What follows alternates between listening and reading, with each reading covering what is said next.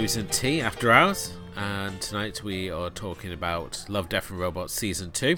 I'm your host always, Edward Jones, and joining me, of course, is my co host, the one and only Miss Kim Lowe. Hello.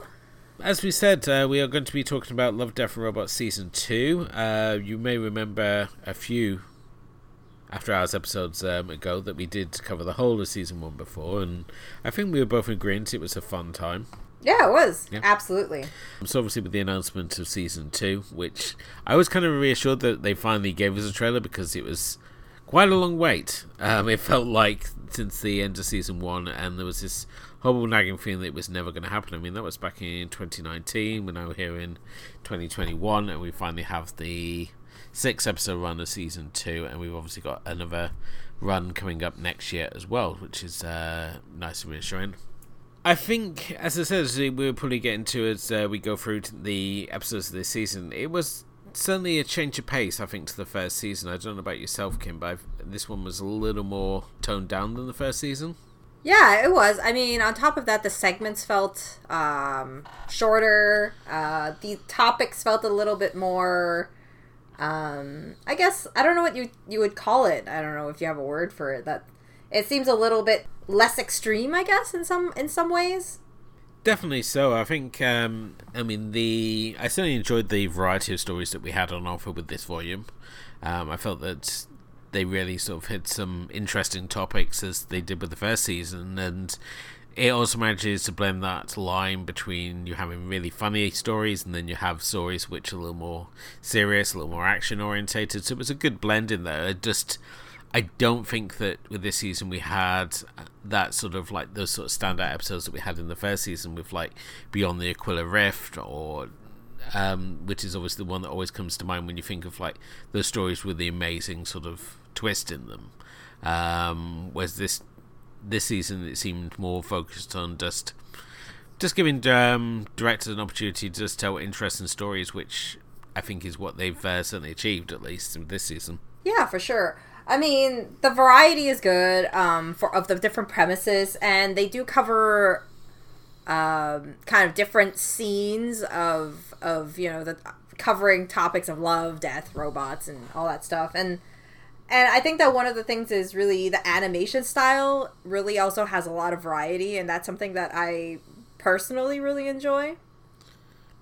Yeah, what we're going to do uh, on tonight's episode, we're going to go through the whole all the episodes in uh, this volume. In the previous time we did Love, Death and Robots, we broke it down to dramas, which I don't think is going to really be necessary this season because it's really quite short.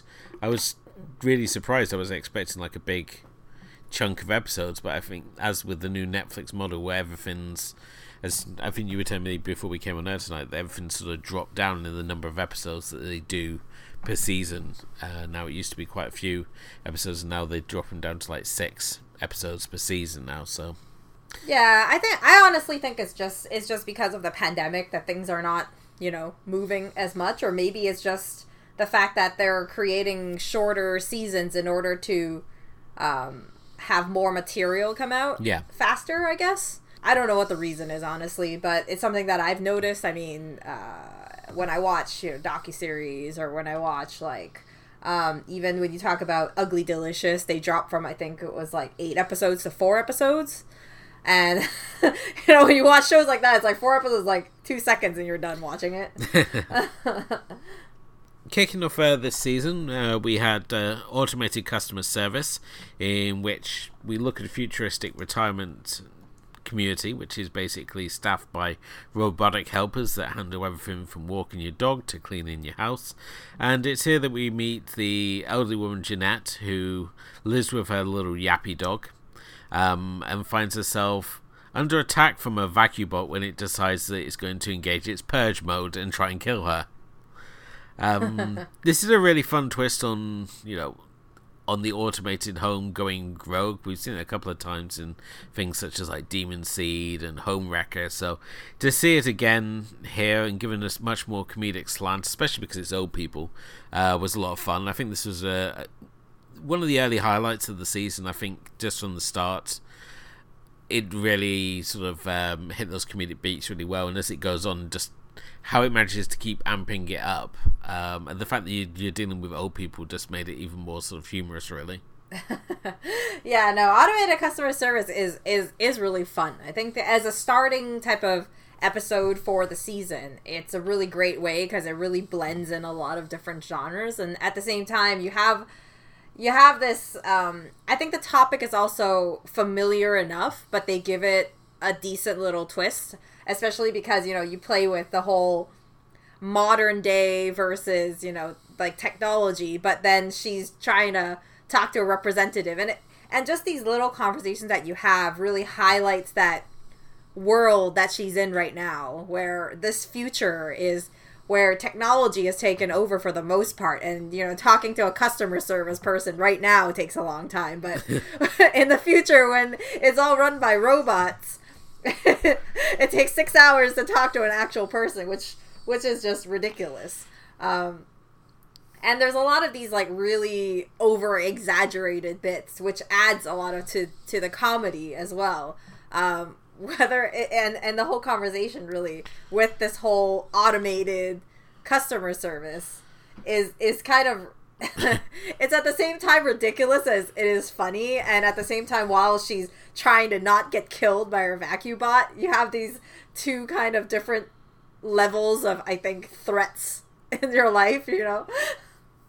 I, I love it most fun when you mentioned about the customer service the idea that you can either speak to a machine and you speak and get it sort of automatically, or it's like a six-hour wait to speak to a person, and it just plays in perfectly into this idea where we have now, where you phone any of these services and you just like want to speak to somebody, but you can never speak to someone because you're going to go for the automated service. Um, so the fact that the customer services is automated as well was just really kind of funny, and when it starts off and you got the robot helper they're basically trying to adjust the pitch and she keeps moving it back and it keeps moving it back again and then it just goes uh goes completely sort of nuts as though it's been like offended was just just great. The fact she does yoga as well was just bizarre though. But i was like kind of glad that they found a way to like justify why she's doing yoga other than just to have it really kind of this sort of bulbous woman doing a headstand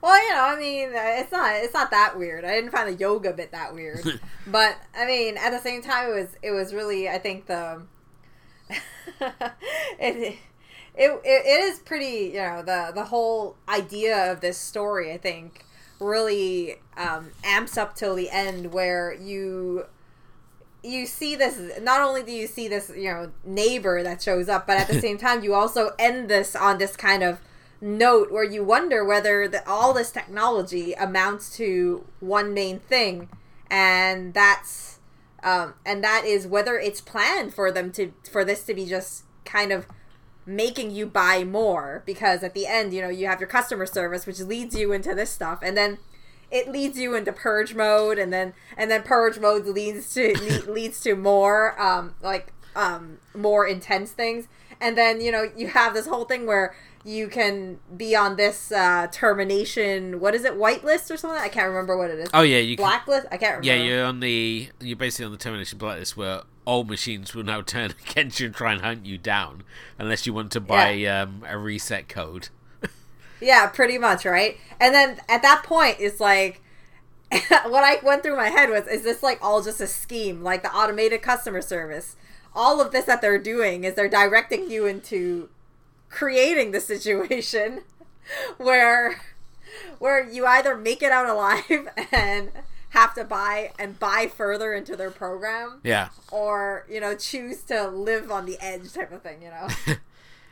it always seems to be the way whenever we like have a society which is like fully automated where we just become like basic lazy slobs and the machines do everything. And you can see the examples of this where it always hits the point where the machines sort of like have enough and turn on their masters, and you can see it in like uh, the Animatrix Second Renaissance, which was like how the Matrix came to be, where we basically had automated everything and we're enjoying this sort of fat life, and uh, the robots turn on humanity, and we see in WALL-E. the computer turns yeah. on humanity. we're all too busy being fat and riding around in hover chairs um, when the machines have secretly been taken over.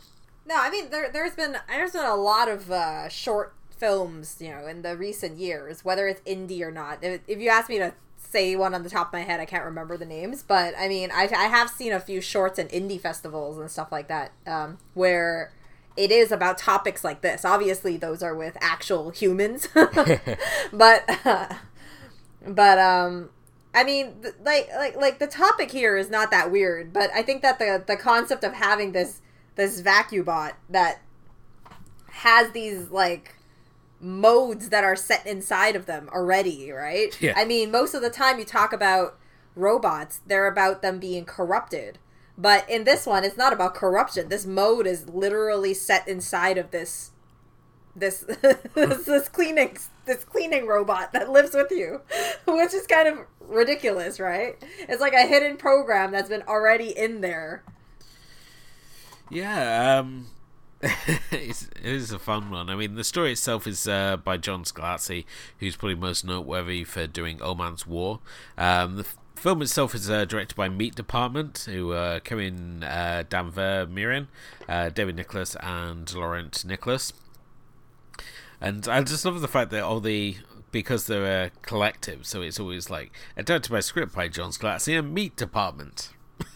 It's like of all the things you can name yourselves, meat department. Um, but yeah, this is a the actual animation for this one's um, is is kind of funny. It reminded me of um, in the first season when the yogurt took over. It's um, the the the characters are kind of bulbous, kind of rounded. It's uh, when you look at the other how everyone else is animating the rest of the season, this one's probably the least realistic when it comes in terms of the animation, but I think it still worked really well, and it, it fits well with the humorous style of this story. So, yeah, definitely. Um, should we move on? Yes. Cool. Uh, next up, we have Ice, uh, which is directed by Robert Valley. Uh, Robert Valley was in the previous season. Um, he did Zima Blue.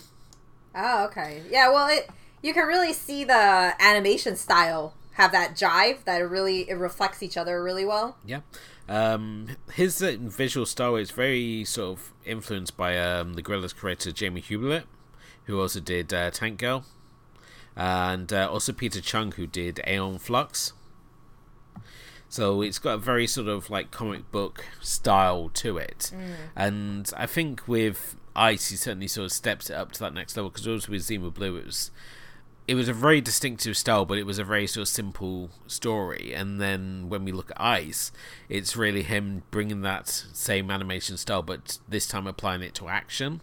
Um, and certainly with with this story, it gives us some of the most memorable sort of sequences when we saw that trailer and you see the big whale rising up um, against the lightning backdrop. And that's taken from this story where you got these two brothers Sedgwick and Fletcher who are living on an ice covered colony planet where most of the population have been genetically modified. And Sedgwick hasn't been modified so he's just completely normal unlike his brother. And basically if you've been modified you've got like these superhuman abilities. And if you're not, you're basically branded as a, an outcast.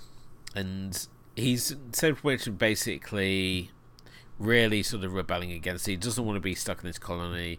He's resentful of his parents for not having him modded and keeping him normal. And he decides he's going to join his brother on this uh, race with several of the other youths of the colony across the ice floes in the hopes that um, it will also give them a chance to catch a glimpse of the frost whales that uh, breach through the ice. So essentially, they're going to run from this one point away from the colony back to uh, the colony and avoid these uh, whales that are going to burst through. And it's a simple story, but I think the art style really sort of raises it above what it what it could have been uh, if someone else had handled it, and especially when you see like the real sort of climax of the story is these uh the basic they're running away from these cracking ice floes and you see these huge whales like rising up it's just really quite stunning to look at so Definitely. I mean, Ice is. I think the first thing that stands out for Ice is absolutely its art style. It really stands out in this group of stories also for this season.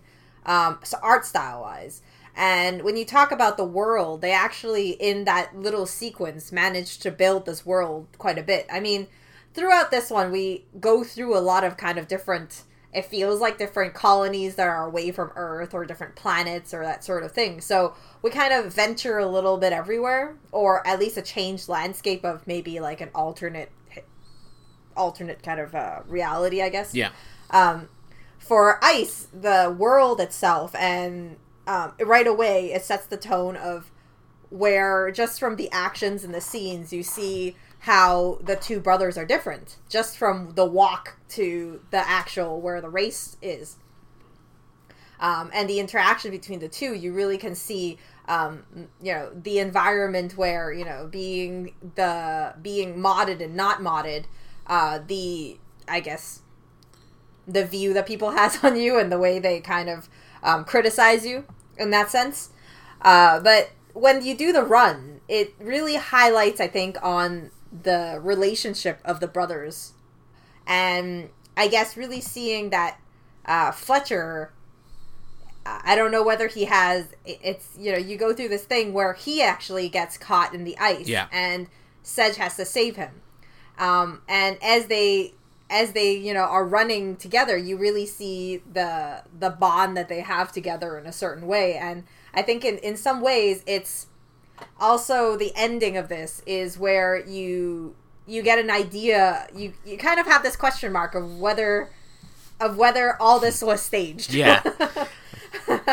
and but you are right. I think the highlight of this is not only the art style but it's also i think the frost whale coming out is such a incredible scene in itself and shows so much of this animation style and this you know imagination and creativity. In some ways i kind of want to see this world being taken to a full-length movie to see what they can do in a world like this you know with frost whales with modded humans and and whatever right? Because there seems like that this kind of premise has so much more to dig in and like what other creatures can you create in this in this iceland and that sort of thing Oh, definitely so. I think this is like a colony would be really interesting to return to at some point. And in many ways, it reminds me of the movie Gattaca, where everyone's sort of destiny is uh, predetermined by the genetic code. And obviously, when we with this one, you look at Sedgwick, and he sort of like pretty much looks like he's going to be the one destined to be carried by his brother. And alternately, it turns out the other way when uh, Fletcher gets it. Fletcher gets caught. And so we're just forced to carry him and it's like this idea that you know there's no comparison to the human spirit. It doesn't matter what how you're bodied on the human spirit sort of like can push on and do these incredible things when push comes to shove. And i think the fact that he his desire to obviously save his brother from being like crushed by a giant ice well um i think was really sort of highlighted that. And yeah it was it's it, you're watching it and as i said when it when it you finally sort of hit on like what's going to happen, I think that really becomes, becomes really interesting. And because I was re- weren't sure where it was going to go when it started, I was like, oh, where's this one going to go? And then we get out onto the ice, and uh, it just looks so stunning.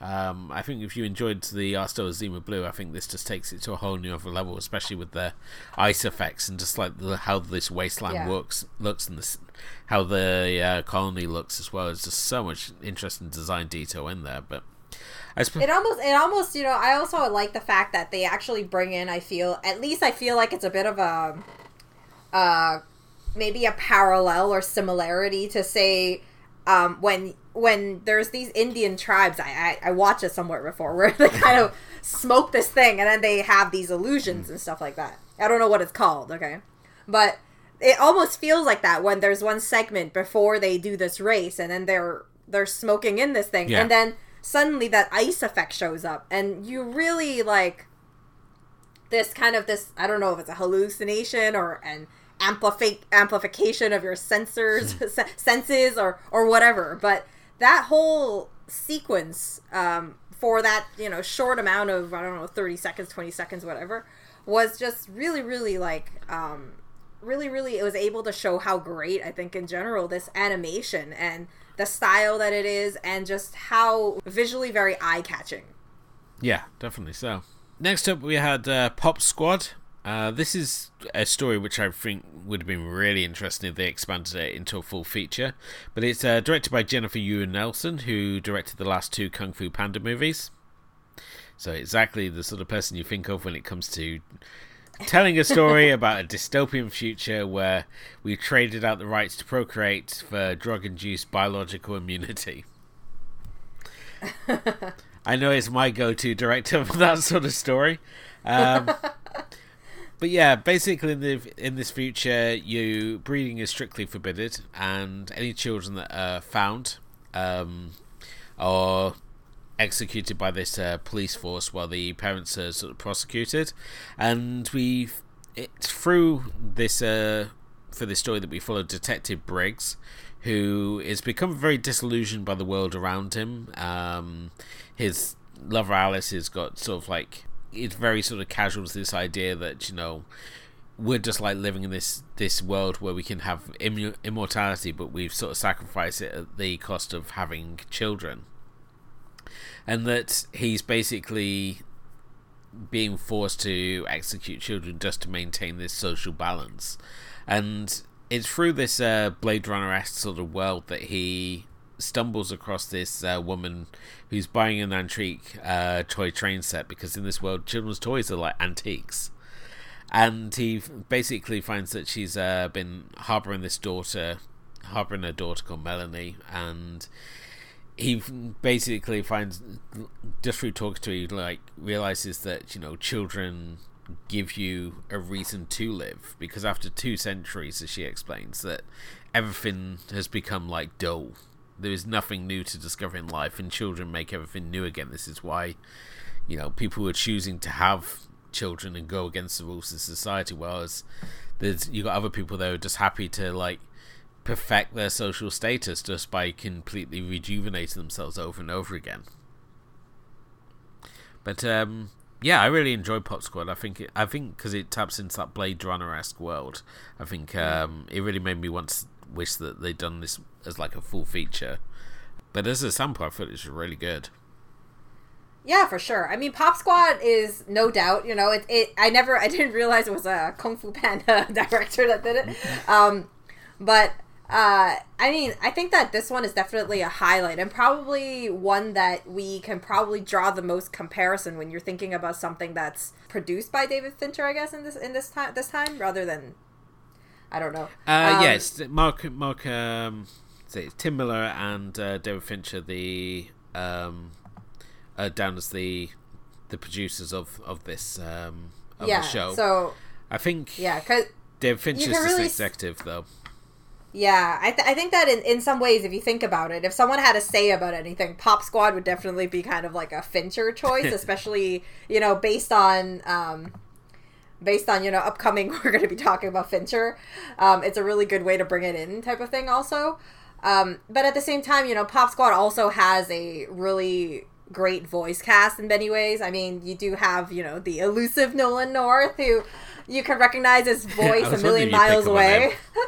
Huh? I was wondering if you pick up on his performance. It's Oh no, it, it's you know as as gamers and and you know people who watch a lot of TV in general, Nolan North is kind of you know you can you can pick him up because he's very very his voice is so familiar, yeah. especially after you watched him in Uncharted for you know three games and and you know many of his other voice acting roles.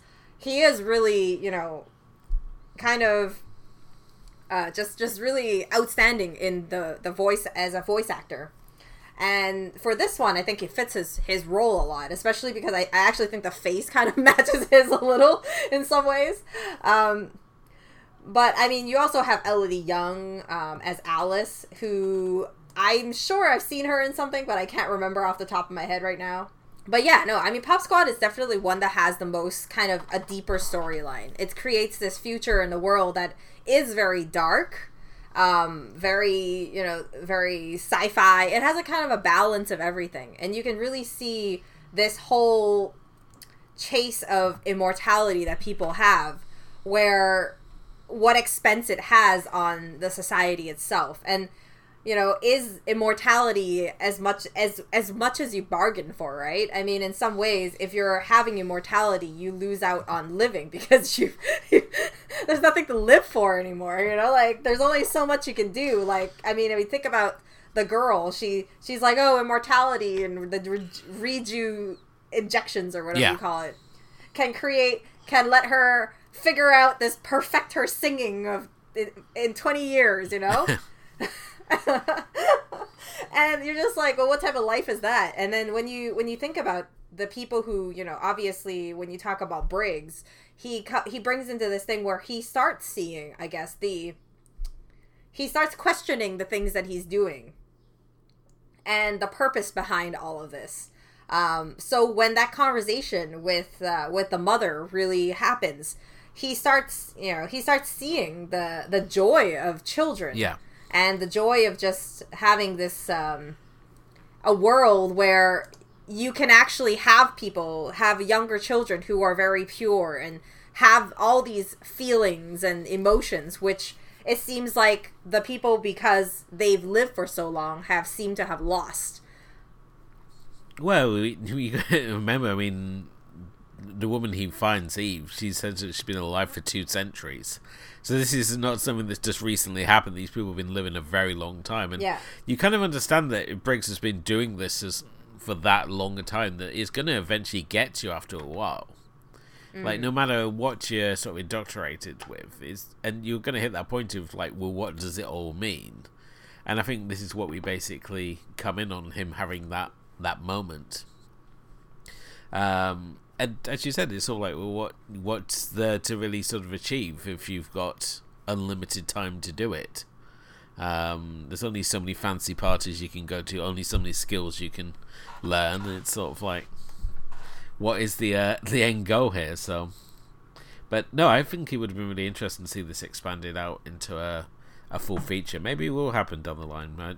You never know with these these things. This may just be like a test run and and get turned mm. into something down the line. But no, Jeffrey Nelson, um, one of only two um, women to direct a full length animated feature for a major Hollywood studio. Um, mm. She's also the supervising director for the for this season.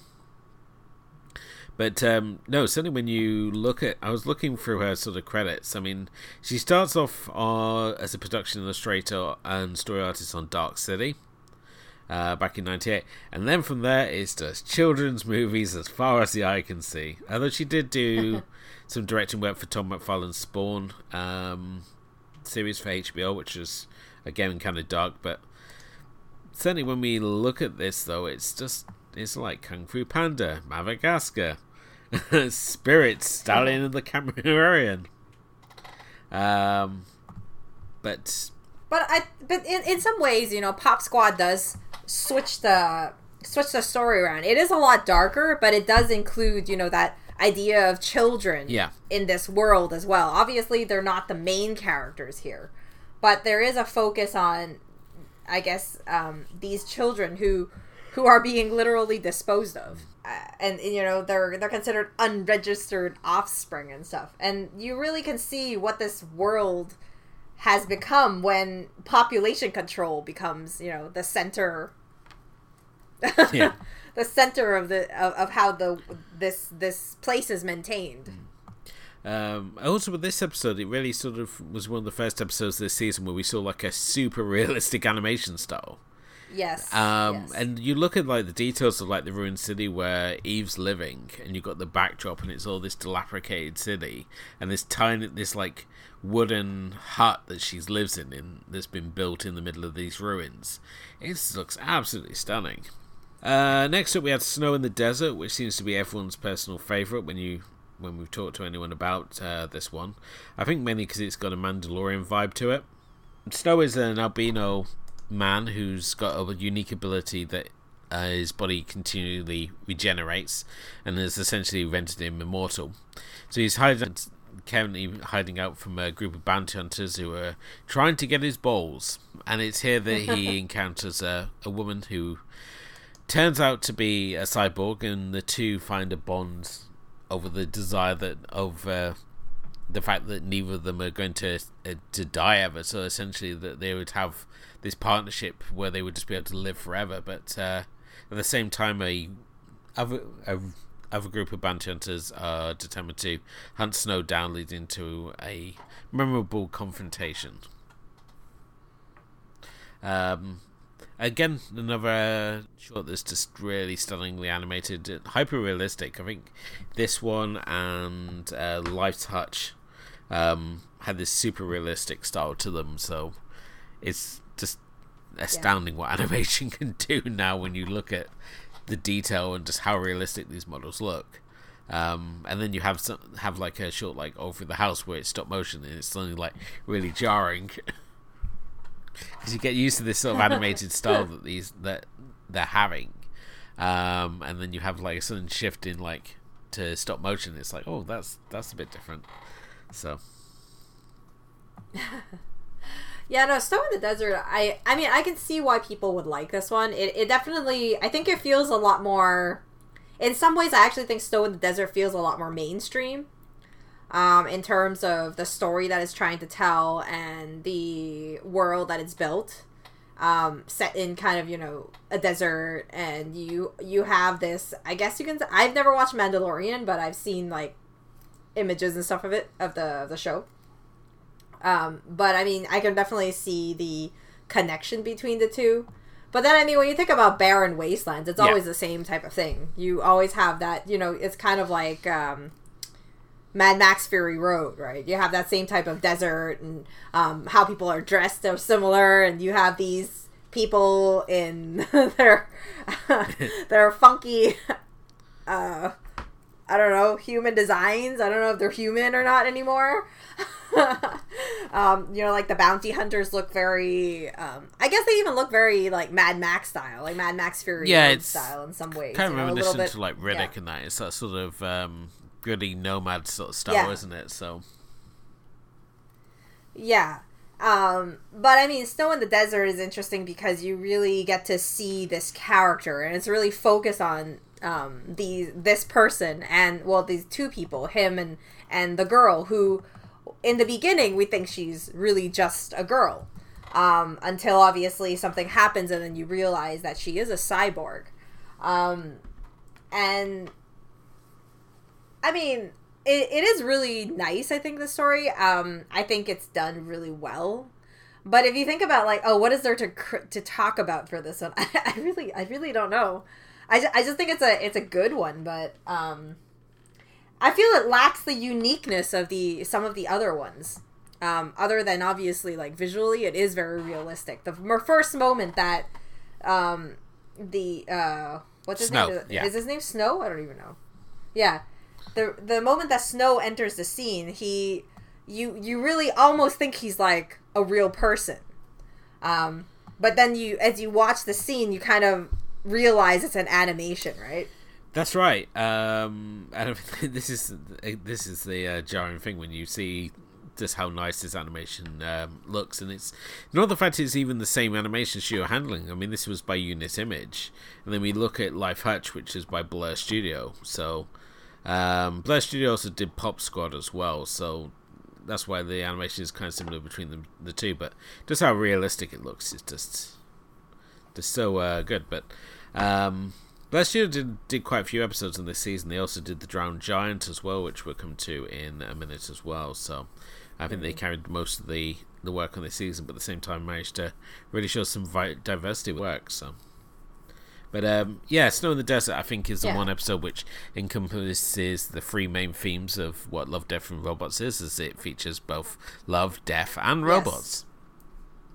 Yes. So. Yeah. Yeah, for sure. I mean, love it. I mean, um, I mean, Snow in the Desert. I, I think it, in reality, it is pretty balanced. Um, it's it's just a really decent watch because you have a really great world. You have a kind of um, the characters are fairly well polished for you know the the short the length of the short um, but it also has you know uh, a lot of more um, i guess more of a, a emotional mm. side as well to it, as well as some action. So there there's a lot of everything involved, and um, as as a movie itself, it kind of has that you know up and down moment where you know there's like climax moment, and then it kind of uh, it kind of ends yeah. in the way that it does. Next up, we got uh, the tall grass, uh, which is another one I really enjoyed. Uh, this one's uh, directed by Simon Otto, who was the head of character animation for the um, How to Train Your Dragon trilogy. So this one um, sees a train breaking down and next to a field of tall grass. Uh, the passengers get off to investigate the strange sounds and lights he sees in the grass, only to soon discover that it's a bunch of ghoul-like creatures that uh, are determined to attack and to attack him as he desperately tries to find his way back to the train. Um, for some reason, when I think of the tall grass, I just instantly think of like the Stephen King story that was also on Netflix. But no, this is something completely different. So. well, Netflix has had a lot of uh, tall grass lately, so I don't know. um, isn't there a movie called like recently? Wasn't there an indie horror? Yeah, that's the one I was thinking of. I was thinking, oh, is this this what happens in yeah. that one? I wasn't sure. It's like a different take, but no, this one's got like an almost painting style to it. It looks like everything's been like hand yeah, painted, but yeah, definitely. Um, it's got sort of set in that sort of like old timey Wild West sort of set, setting as well, which is really great because I love when you do an alternate take on the Wild West genre, if it be it like the Eastern Westerns, such as like um, Let the Bullets Fly or Sukiyaki Western Django, um, or Good, the Bad, and Weird, or certainly in this um, than like American ones like Bone Tomahawk, which gave us like cannibals in the Wild West, and this one gives us weird albino monsters in the Wild West, essentially. Yeah, I think I think you know it, it's interesting in some ways because like tall grass is kind of like a blend of a lot of different things. It's like yeah. kind of like a little horror short. You know, once once the horror starts, it gets a let's it turns into this like frantic run for or run just searching for an exit type of thing. Um, and you know the I think I think what I like most about the tall grass is you already mentioned is the art style. Um, right away you have this you can call it painting. For me, I almost feel like the skin almost feels like it's like uh I think I think the best way is it's like layers of fear. like the game layers of fear. It has that type of texture of um of the painting, but at the same time it almost feels like when you talk about the main character, he almost feels like his skin is like wood. You know, like the paint you have on like a wooden toy or something like yeah, that. Yeah, I know what you mean. So I, I think it's, it's it's such a the art style is so different from the rest of uh, the stories here also that that's what makes it stand out.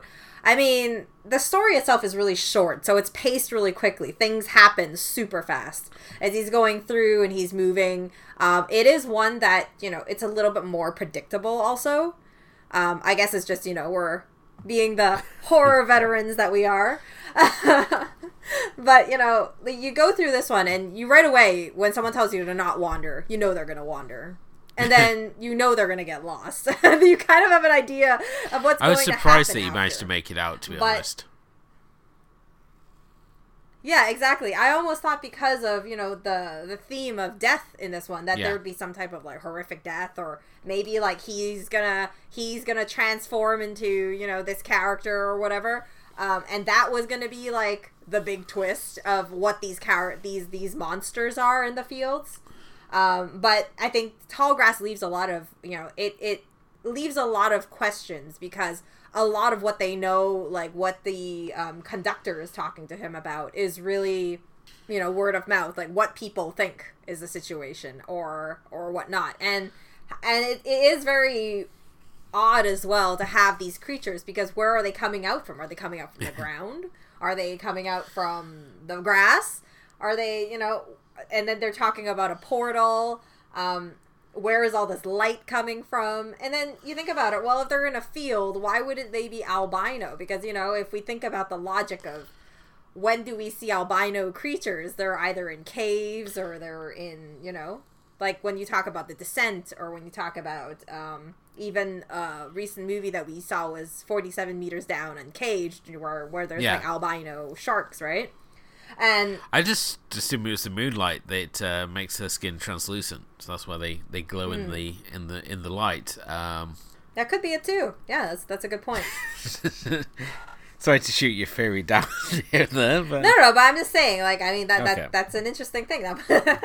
Overthinking, right? That's what that's what I'm um, doing. But maybe it is a very, very simple type of uh, type of answer like that. I, um, I think the real the real effective part of this this story is just at the end when the train conductor like confides him. It's like you know every now and again the train will break down at this spot, and it's sort of like, but I wouldn't tell people; they wouldn't believe you. and it's just like that sting in the tail. It's sort of like the, the, he knew all the while what's going on out there, and this is why he tells him to stay on the train. Um, yeah. And it's his own stupid curiosity that uh, invokes the wrath of these monsters that are lurking in the tall grass. Yeah, and and you know, I think that the ending of this is so great. Not only with that conversation and how it ends, but also like when the train is driving away, you have the it's sh- like just angle onto the field, and then you just see the light kind of lighting up across the tall grass. Yeah, I think tall grass is just uh, underused horror thing. It's like in Children of the Corn, just having something lurking in the cornfields. Um, well, I, I really think, you know, it really depends on how something's executed, right? I watched an Australian movie that was like that too. Had a lot of tall grass. Yeah. I can't remember the name right now. but uh, it was like the swamp or something like that. Some some swampy one. I can't remember what it was. Some something about a swamp. And it was um and that one was was was okay like in terms of what they were creating but it, it had a lot of like execution issues yeah so i think it really it really dials down. I do believe that tall grass is something that can be used really well. I haven't watched into tall grass. I don't know if you have. No so, i just uh, um, i have a think that was idea. about hallucinations. I think it's like grass where you go in and then you start having hallucinations or something. Yeah. But so I, I don't know. I don't know what the deal with that one is, but um, it, it is it is definitely like because tall grass is you know there's a lot of dangers to it. One, sometimes you can make them into really sharp, and then they can cut you, so you can't run really fast in it. And then you know there's a lot of like dangers, and like you can't see above of where you are, and you get crap, and then there's like no sense of direction. So it is a really good like horror premise, depending on you know how it's used. Next up, we had a great companion piece to Night Before Christmas, as we had All Through the House. A little early for a festive short, so I felt felt kind of weird watching a festive short at this time of the year, but you know, had to be done. Um, well, I just I just rewatched Anna and the Apocalypse, so I can watch Christmas things anytime. Uh, we also have the shortest of the of this block of uh, episodes. As um, it's set on mm. Christmas Eve, and a brother and sister Hear something rustling downstairs and believing it to be Santa sneak down to catch a look. Only it's not Santa. At least not in the traditional form anyway, as they meet a grotesque monster who then proceeds to judge them good or bad.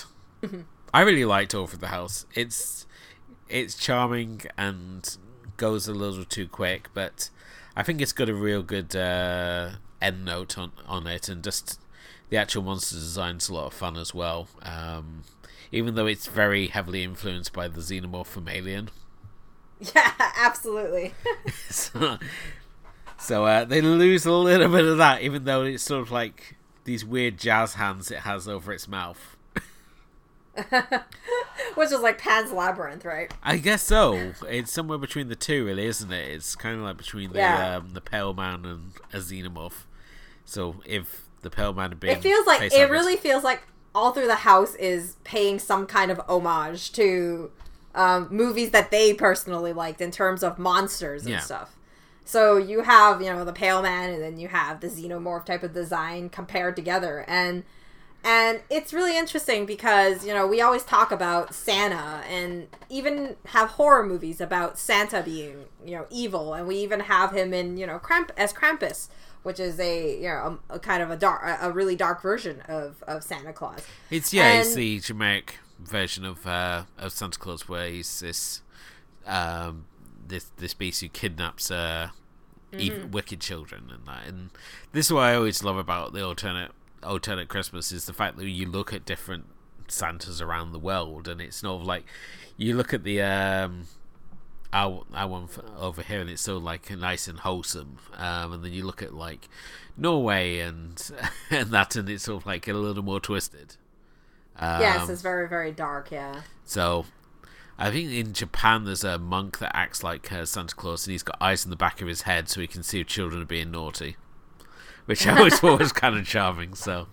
Um, and then we obviously have like things like um, rare exports, uh, where the Yes. where the people we assume are Santa are just the elves, and yeah, and again like things like Saint, and which is um, another. I think that's Norway, um, where you've got like um, the soot covered helpers and stuff. So, but no, I think Yeah, well, there, there's a lot, right? I mean, there. Oh, yeah. Uh, I mean, in in in uh, here in Montreal, they actually have an exhibit in one of the malls. They've been having it for the past, I think, decade or so, um, where it's it's they put the different Santa Clauses and the different designs, Hmm. like the different like how the appearances are of different Santas in different parts of the world. So you have a lot like you have one that's like completely in, in black, and then you have another one, obviously, your jolly Saint Nick type of thing, and a lot of them are very, a lot of them are very different in the mythology behind them. Yeah. and, and different countries, there's different beliefs and you know what they look like and that sort of thing. And I think that you know it's Christmas, like alternate Christmas and just Santa in general, is is is underused in the sense that they could be using it in in exploring all these different stories behind Santa Claus where we always get like the happy one and even when you do alternate Yeah. Christmas movies whether it's horror or whatever it's mostly a lot of um, Santa being evil or some serial killer or um, you know they have you know whatever twisted way in in determining kid for kids or just the setting of Santa or something right and all through the house talking back to you know love death and robots it, it takes him where Santa is now a monster. And he is literally it's a creature feature. It's a Christmas creature Yeah. feature essentially. And and you know the ending note on this is so good because you know the kids are asking after because the monster knows your name says your name and then says whether you're nice uh, or not. And and they're like well what if we weren't nice? Yeah. so what would have happened if we weren't nice and that's like the ending note and then you're like and then you're like well what would have what would have been would he have coughed up coal or would he have eaten them Because that's the thing. If you judge nice, he regurgitates your presents for you, um, and they're covered in like slime and God knows what else. And then you see the little kid. I was so sure that when the little kid opens his present, I was like, sure, sure, it's gonna be like now Before Christmas, be like something horrible and twisted and stuff. But no, it's all like he gets a train set. It's like that's what I asked for, and then you go back upstairs and lie in bed. It's like, what if we were evil? What if we were bad? and it just hangs in the air. It just ends. It's like just a perfect end note to end it on. But yeah, I think this is what I'm going to show my kids and go, "Yep, this is totally what happens." They'll be Yeah, good like- forever. this is Santa. This is Santa, okay? Not those fictional ones. No other cola company want you to believe. Um, yeah, I think this is a great companion piece to Night Before Christmas. I think we've been for years been wanting a companion piece, and then Love, Death, and Robots is the thing that gives us the companion piece. But it's a shame it's so short. But at the same time, I think it does its it does what it needs to do and gets out there. So yeah, definitely. next up, we had um, Life Hutch, starring Michael B. Jordan, which is exciting for people who like him. Well, I, I mean, I think Michael B. Jordan is decent. I watched something recently of his also. I can't remember what it was. What did I just watch? I know. Oh, uh, oh, Pacific Rim Uprising. That's what I watched. No, Was that- I don't was that, that was Mi- him. Michael- Um, no, that was uh, that was um, what's his face there? The the Yeah, Star John- Wars dude. Boyega. what his name. But uh, yeah, John. John Yeah, John he's Boyega. uh, in Creed.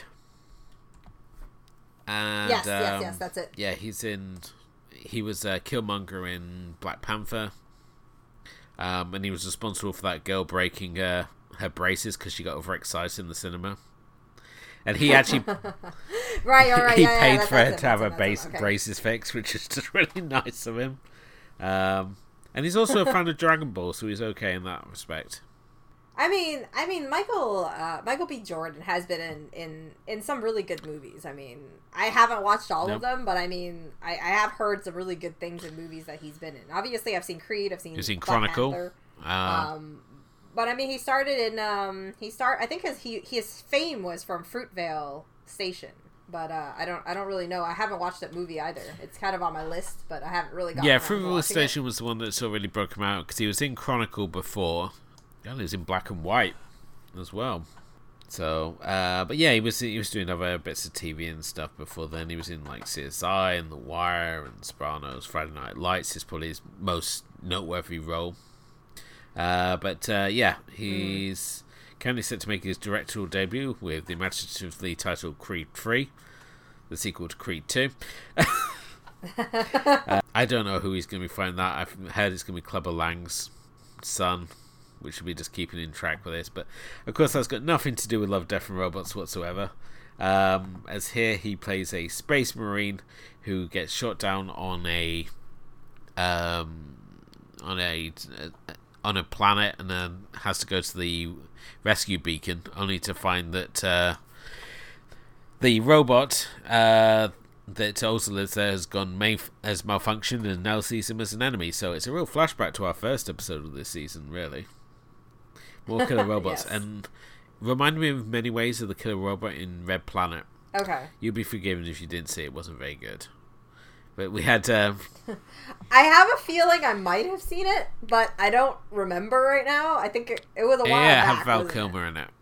Yeah, I might have seen it, but I saw it so long ago that yeah. I don't remember anymore. Um, because that was the year we had two Mars movies like back to back because you often you occasionally have like two of the same movies. Like you have deep impact and armageddon came out. You had volcano and dante's peak came out together. You had um, alexander and mm. um, troy came out at the same time. So sometimes it just works out the way. And that was the year that we just all went to mars. And both times it sucked. So but no life hutch is um, it's a fun one. You obviously have this wounded pilot who in between battling this robot um, which is constantly trying to stalk him around this this life capsule. Um, he has these flashbacks to how he ended up on the on the planet. Again, really nice uh, animation in this one and super realistic. I mean, it's from Blur Studio again, um, and this one was written by Harlan Ellison, who has done over 1,700 short stories, novellas, screenplays, comic book scripts, teleplays, essays, and a wide range of criticism of literature, film, television, and print media. Um, best known for his works include the 1967 Star Trek episode "The City on the Edge of Tomorrow," or Forever. Sorry. Yeah, this is uh, this was a fun one, even though I thought that how you trick a robot dog was kind of stupid. I actually, I actually thought it was kind of like it was kind of a play on just how no matter how advanced technology is, they're programmed to be a certain way. And I think that that's why they put that in as kind of like kind of like the comedic moment where it turns it around where this very lethal sort of corrupted robot um, turns around and is actually you know is able to be defeated yeah. in that way but i think that you know the the whole concept of it is is a lot of just you know him playing dead. and it was, and it was the whole thing spends a lot. I think it spends a lot of time on um, giving you kind of slowing down a little into this kind of more of a um, more of a quieter type of like a, a more low profile mm. sort of horror where it, it's just about the danger that's around you and how you deal with it right like what is this robot gonna do next um, when is he going to scan him at one point and then what little movements is he going to do that's going to you know um, get it to kill him or alert him that he's he's actually alive type of thing? Yeah definitely. I think it's a it's a fun fun story. I mean it's not a standout for myself even though it's it's an enjoyable watch. Yeah. um i'd say this is sort of like in the middle range for I, myself. Yeah i think that that's the thing is because this this story, I think the right word to say is it, it tries to create the suspense. And when you're trying to create this sort of suspense and this tension, it takes time to build it. And when you do shorts, it's really hard to build that tension. I, I always find that that's the case. Like, there are a few shorts that I've seen which um, really execute that really well.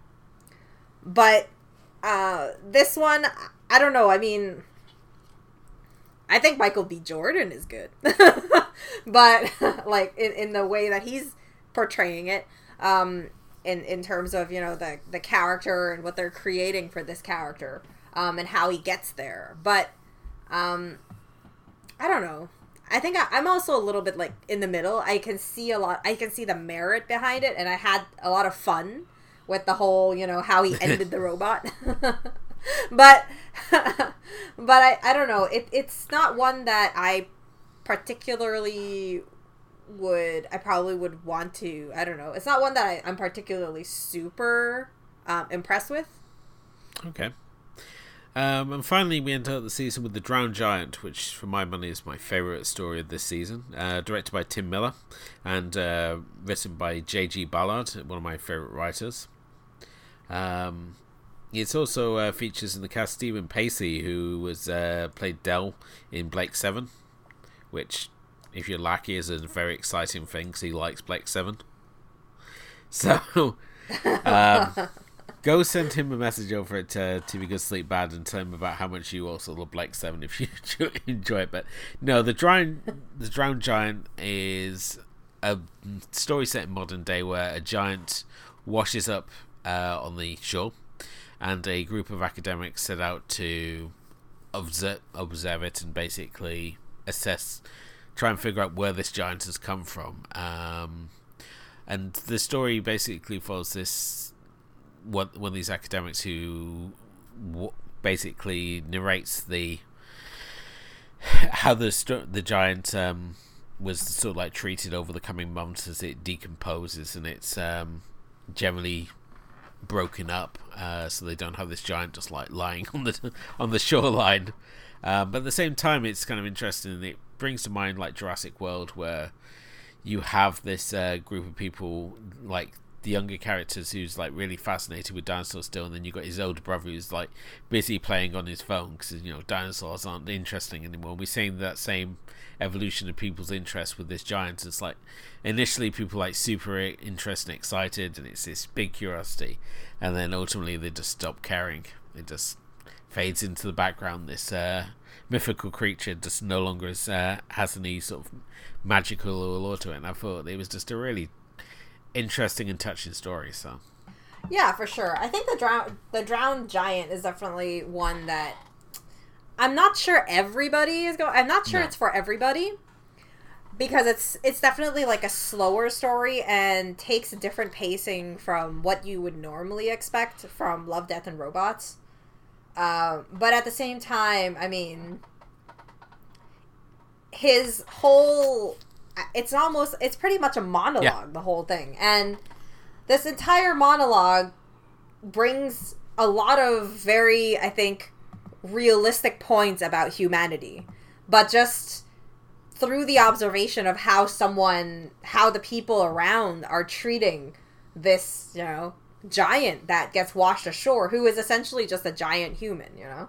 And when you think about the splendor of him and then you see him falling apart and then being chopped up and the whole idea of you know just people being super disrespectful and in my way i actually saw it really disrespectful as people started walking all over it and and then you know doing graffiti and and as it and then it's like if this is how you you know it's something that you know you, you always say right? You can't have you can't have nice things. No we can't.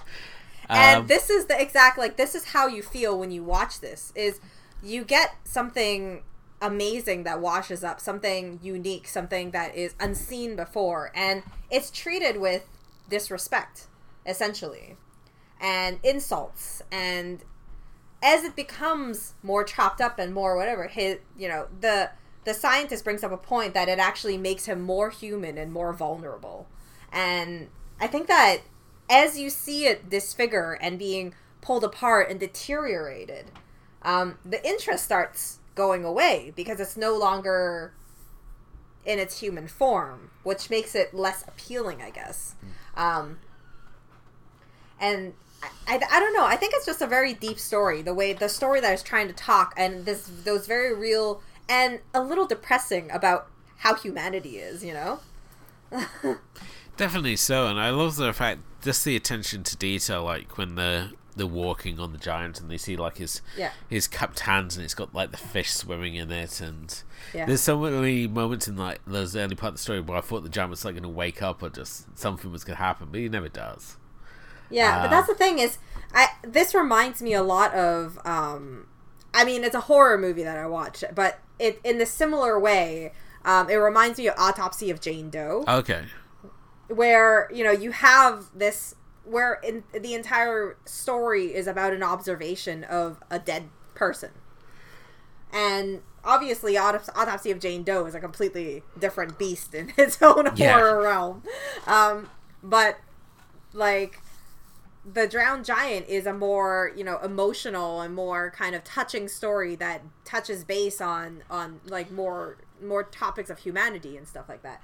So it, it, it's very different because as you end this you kind of go into the fact where the different parts of his body is now being held in display in different places. And sometimes even you know mislabeled. And you you just have this very it's it's just this like kind of sad kind of realization about humans and the world you know Yeah, you see his um, his penis is being displayed in a sideshow carnival, uh, but mislabeled as a whale's penis. But I love the fact the story it's emphasized in academic terms for its penile gland. yeah Um, and I like the the fact that when you got the butchers who've got like the the bone above the shop and uh yeah so as you were saying like um it's there's something about this the this story that just keeps ringing ringing true time and time again that made you sort of nail on the fact the fact we can never have nice things um in many ways it reminds me of um over here in Portsmouth, um, they built this life-size brontosaurus statue, um, and it was being toured around. But the general consensus was that they were going to make it a permanent fixture in um, in Portsmouth, as this just have it on the green, just this giant brontosaurus there, and um, it'd be interesting. You could go and you could go right up to it, but then some jackass set fire to it, and we no longer have it. And it just remind so many aspects of that just remind me of this story. The fact we just can't have nice things, things just you can't have just things exist for the magical wonder without them losing their luster and people just desecrating them. So. So that was my takeaway from this story, anyway. So, um, but yeah, is that you know we're, we're a society that quickly gets bored with uh, with with everything eventually, and apparently, um, I don't know how a giant can drown, but apparently it can. Um, um, even that's apparently not enough to hold the the world's wonder. So, but um, that was obviously my favorite this season. What was your favorite though, Kim? It's it's really hard to pinpoint what's my favorite because I feel like everything has a little bit of something that I like. If you say like standout of the season where I really remember it afterwards, it would Okay. have to be Ice that I really remembered a lot of. Um, the world and the brothers and that it really Okay. stood out for me. But then you know, I mean, it's hard to argue. You know, all through the house, I really enjoyed, but I like you said, it was really short for what it was. But then I don't know how they would have made it longer. um, you know, through our discussion, Yeah. I actually, I actually think the drown the drowned giant is pretty good as well, but. It's just because it's so different from what you'd expect in Love, Death, and Robots. I feel like um, for a lot of people at least it probably feels a little bit misplaced but i actually feel like this is the one that talks the most about death because if you think about all the other ones there's not really a lot about death other than um, snow in the desert which kind of has a little bit of everything.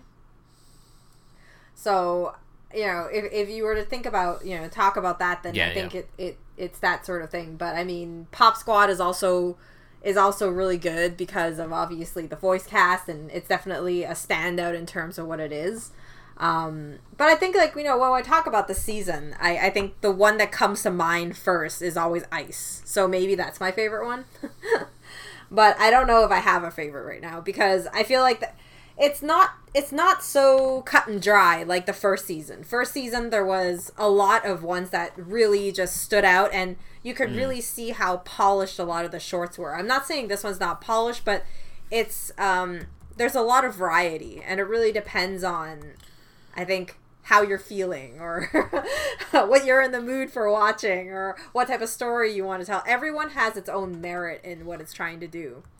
Um, but then there's also a lot of, you know, there are still its own downfalls. Yeah, of course. Um, but I mean, I would say Ice and Pop Squad are probably top on my list in terms of season two. okay. Yeah, I mean, I would put, probably put Pop Squad up there as well. So, um, I think on a similar sort of page. I mean, is there any sort of things you would like to see for season three I at think, all? I think or? the best is to go in with an open mind. I really do hope that you know season three they bring um bring a Hmm. little bit more. I don't know, bring some more variety. Uh, because this season, you know, I think one of the big criticisms that I do have of it is I feel like some of the worlds are a little similar. Um, you're either on a barren planet, ice or desert, you know, or you're in this uh, world of robots, a robotic future where either they've gone corrupt or they have some, or they've been, you know, set off to go crazy, you know?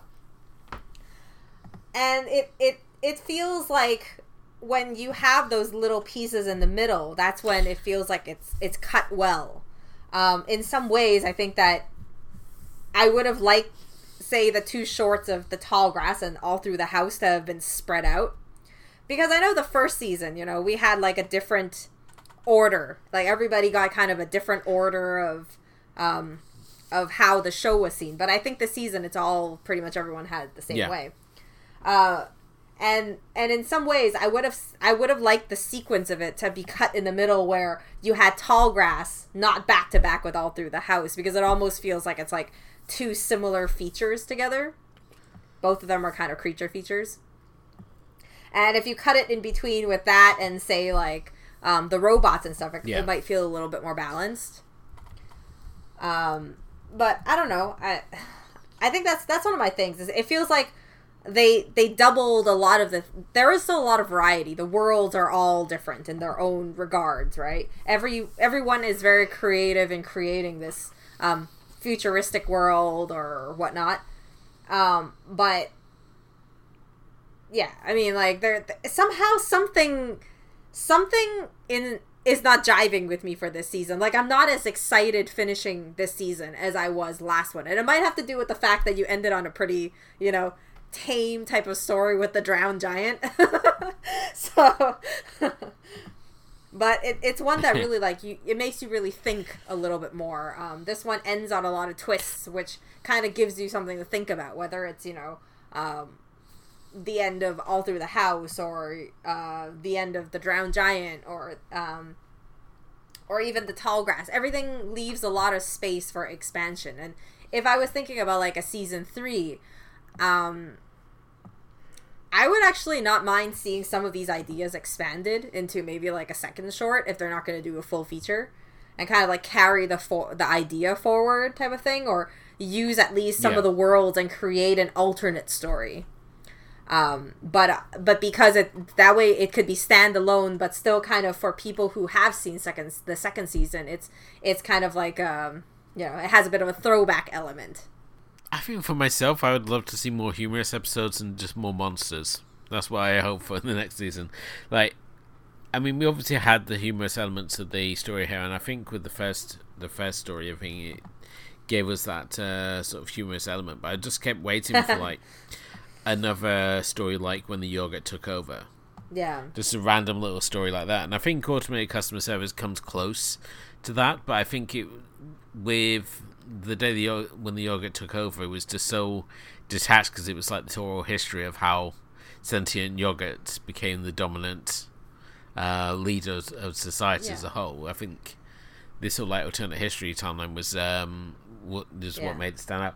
Um, and monsters, because I say it's always Mm. fun to see monsters. So like another Sonny's Edge or Beyond the Aquila Rift, something to really spark that sort of creativity. Because I mean, yes, it's always fun to do robot stuff here, but um, and it was I appreciate the fact that they branched out and didn't just limit their vision, and ha- you could have something like the Drowned Giants and it still be a super effective story. So um, I'm happy to see more more of that. Maybe more alternate histories. It's I think that's what that's what I but just um my two main things would be just to see a another good comedy episode, and um, and maybe another couple of good monsters in there because over um, the Christmas episode, "All Quiet for the House" is sorry, "All for the House." Sorry, was it's a fun monster design it's a fun payoff. Um, and it just gave me wonder. It's like, oh, I just really want to see another monster episode here. So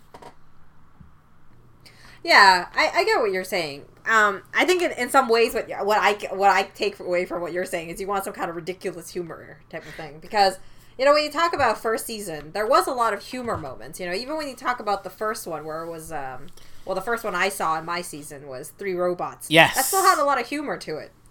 Um, and then and then like you said, the yogurt one, and then and like there was also the one in the freezer with the uh, ice age and the you know, alternate history or something Yeah, going on in the and, freezer. um, like there, there's a lot of little like that one wasn't a long sequence either, and they were able to make that into a really type of fun, uh, fun type of series. I think what here is a lot of it is some really serious stories, um, very dark, um, very serious. Uh, whereas you know we really just started off on a high note of humor, and then it kind of like just slowly gets more intense as you get to the drowned giant, which is some heavy content in my opinion. But no, I was. Yeah. I'd certainly. Well, it was a change of pace from the first season, and obviously the short. I think the shorter season didn't help it. But at the same time, I wasn't disappointed by what we got. I know there's mm. people out there who are like, "Oh, it wasn't as good as the first season," but I still enjoyed it. It's. Yeah. I think it's because we're so deprived for original stories at the minute, and something that's not a franchise.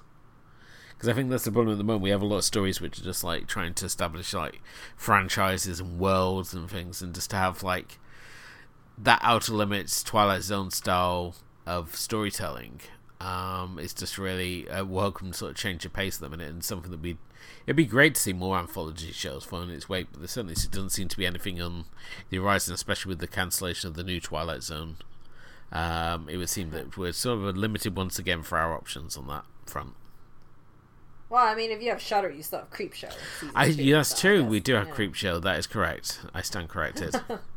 so we have two shows. so, but uh, yeah, maybe we can get a third. Maybe do like a fantasy one or something. Yeah. Um, but like do it in a um, oh, in sort of like a twisted sort of way, something like Wizards or um, Fire and Ice. Just that uh, because that was the thing. It, the whole project is derived from Fincher and Miller trying to do a remake of Heavy Metal, which was um, again an anthology collection.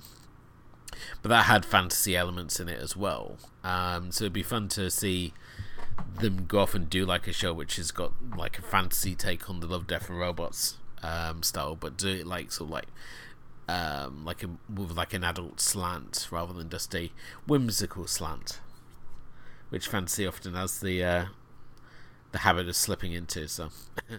Well, that obviously brings us to the end of tonight's show. Thank you for listening, and uh, let us know what your favourite episodes of Death and Robots were. Um, if you haven't done already, please do hit the like and subscribe button where you have it. You happen to be listening to us, and you can follow us on Facebook, we're on Twitter, we're on Instagram, and uh, you know, uh, just let us know what you think of the show. Uh, but we will be back again very soon with another After Hours episode. So uh, we look forward to you joining us very soon for that. But until then, good night.